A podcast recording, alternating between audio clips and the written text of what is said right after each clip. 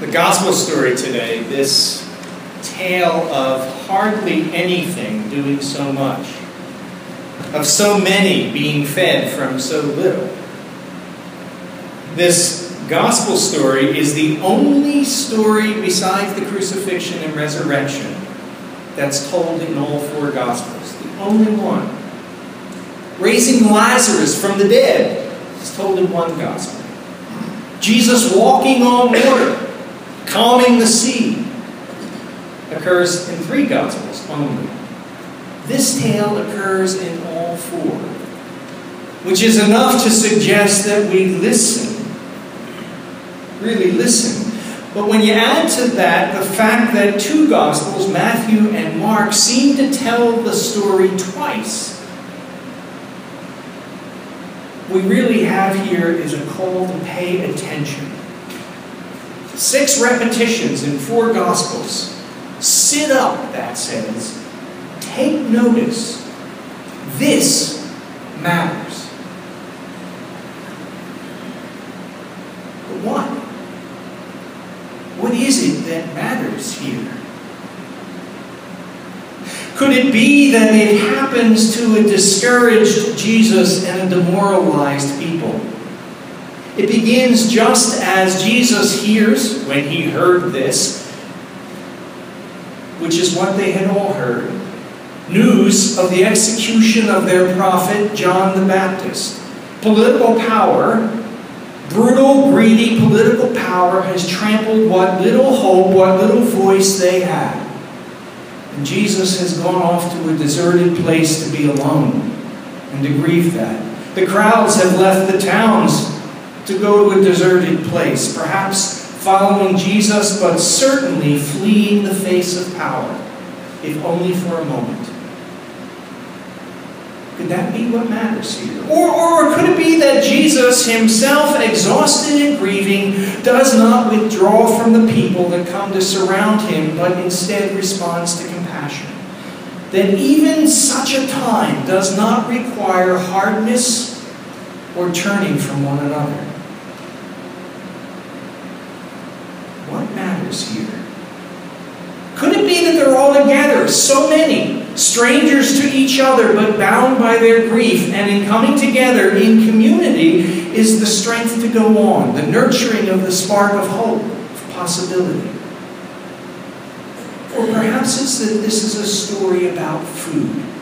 Belly filling food when the number one issue was hunger. The vast bulk of people barely surviving, many not while the few elite enjoyed their banquets, took people's lands, and silenced protest.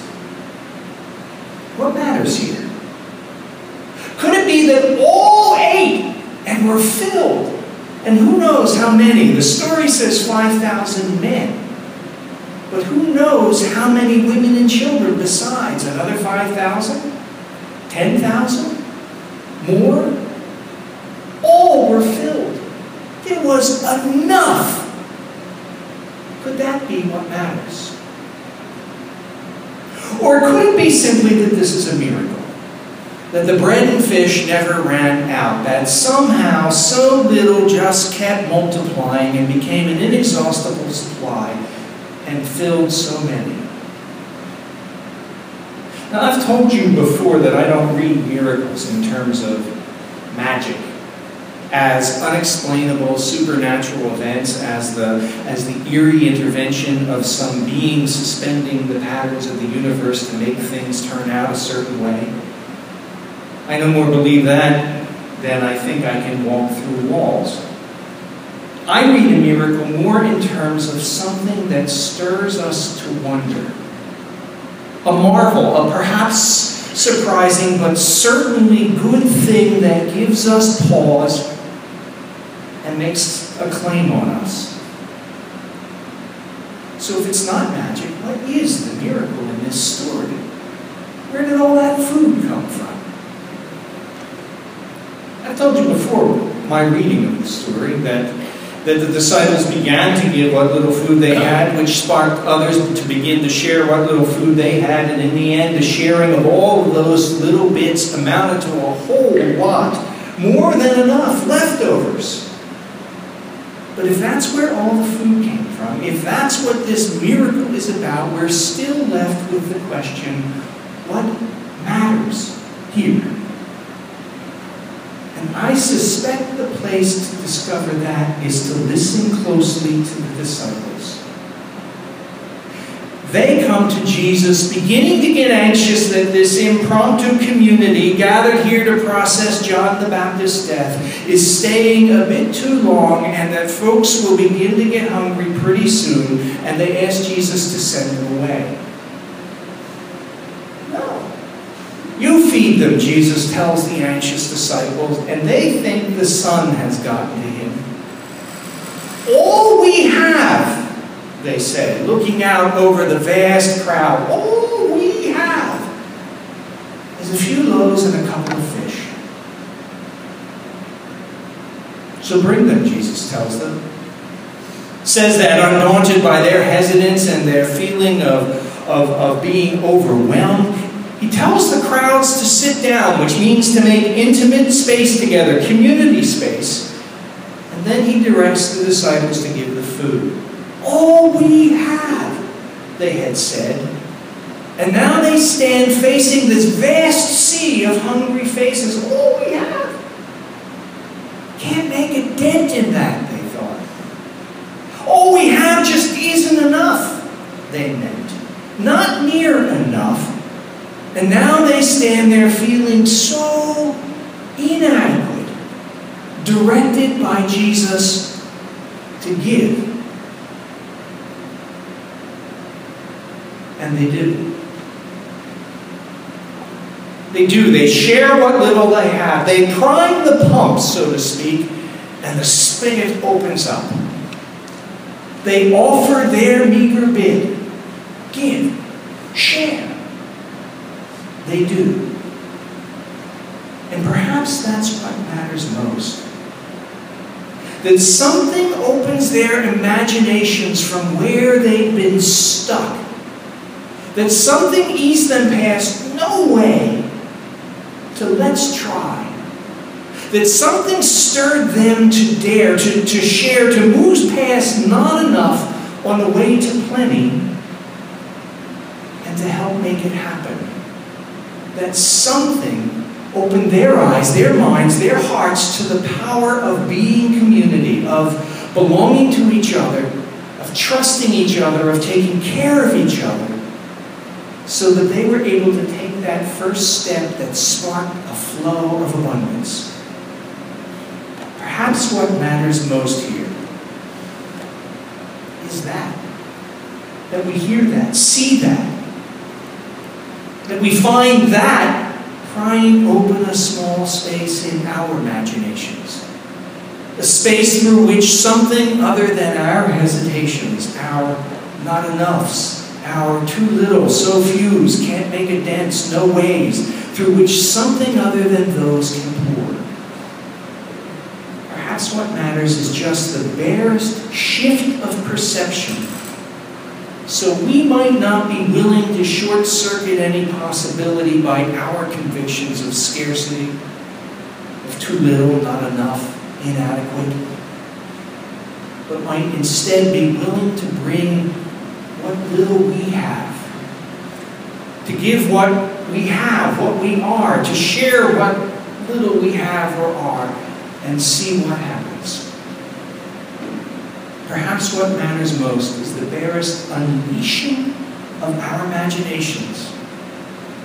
Enough to dislodge the resources we have that we hold on to our caring, our time, our money, our effort, our hearts enough to dislodge those resources that we've held on to because we've dismissed them as too little, too inadequate, too scarce, to dislodge them so they become a beginning. There's an old corny tale that sort of crystallizes what's at stake in the story of abundance. It's the story of a man wandering through a desert, desperately dehydrated, dying of thirst, when he comes upon an old rusty pump that has a note attached. Dear friend, the note says, This pump is all right as of June 1932. I put a new sucker washer in it and it should last for years, but the washer dries out and needs to be primed. So under the white rock just to the north, I buried a bottle of water out of the sun and all corked up. There's enough water in the bottle to prime the pump, but not if you take a drink. Pour about half of the water on the leather washer and let it soak. Then pour the rest of it on and start the pump, and you'll get plenty of water.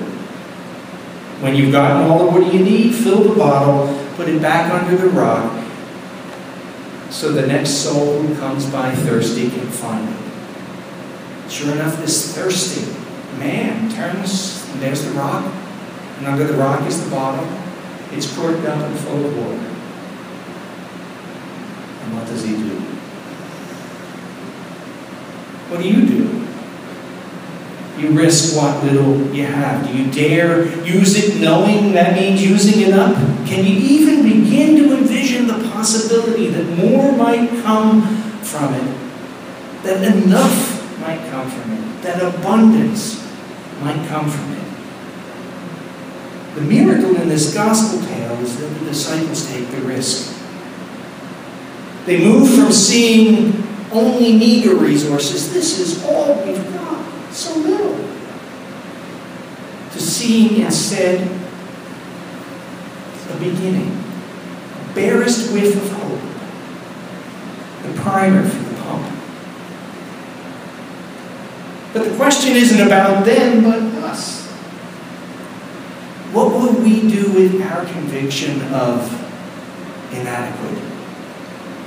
Our sense of scarcity, our too little, not enough. Whether we feel it in terms of who we are or what we have, of the caring in us or of our time or our money or our ability or our numbers, what will we do? Will we be determined by that sense? Withdraw, play it safe, give up, give in? Or will we let something else claim our imaginations? Give ourselves to a different sense, embrace who we are and what we have, and acknowledge it as enough, enough to begin. Will we step up and offer what we have? offer who we are, as limited as it, as it may seem, and see what happens. Commenting on this gospel story, commenting on the abundance that happens, Barbara Brown Taylor expresses a caution about miracle stories. They encourage us to leave everything up to God, she says. They appeal to the part of us that's all too happy to let God feed the crowd, save the world, do it all reading this story, she imagines God saying this to us Stop waiting for food to fall from the sky. Share what you have. Stop waiting for a miracle and participate in one instead. Stop waiting for a miracle and participate in one instead. That's what this story asks of us to participate in one instead to embrace who we are, to give who we are, to share what we have, to see how much flows from it. Perhaps enough, perhaps more. Dare we imagine it? Dare we risk it?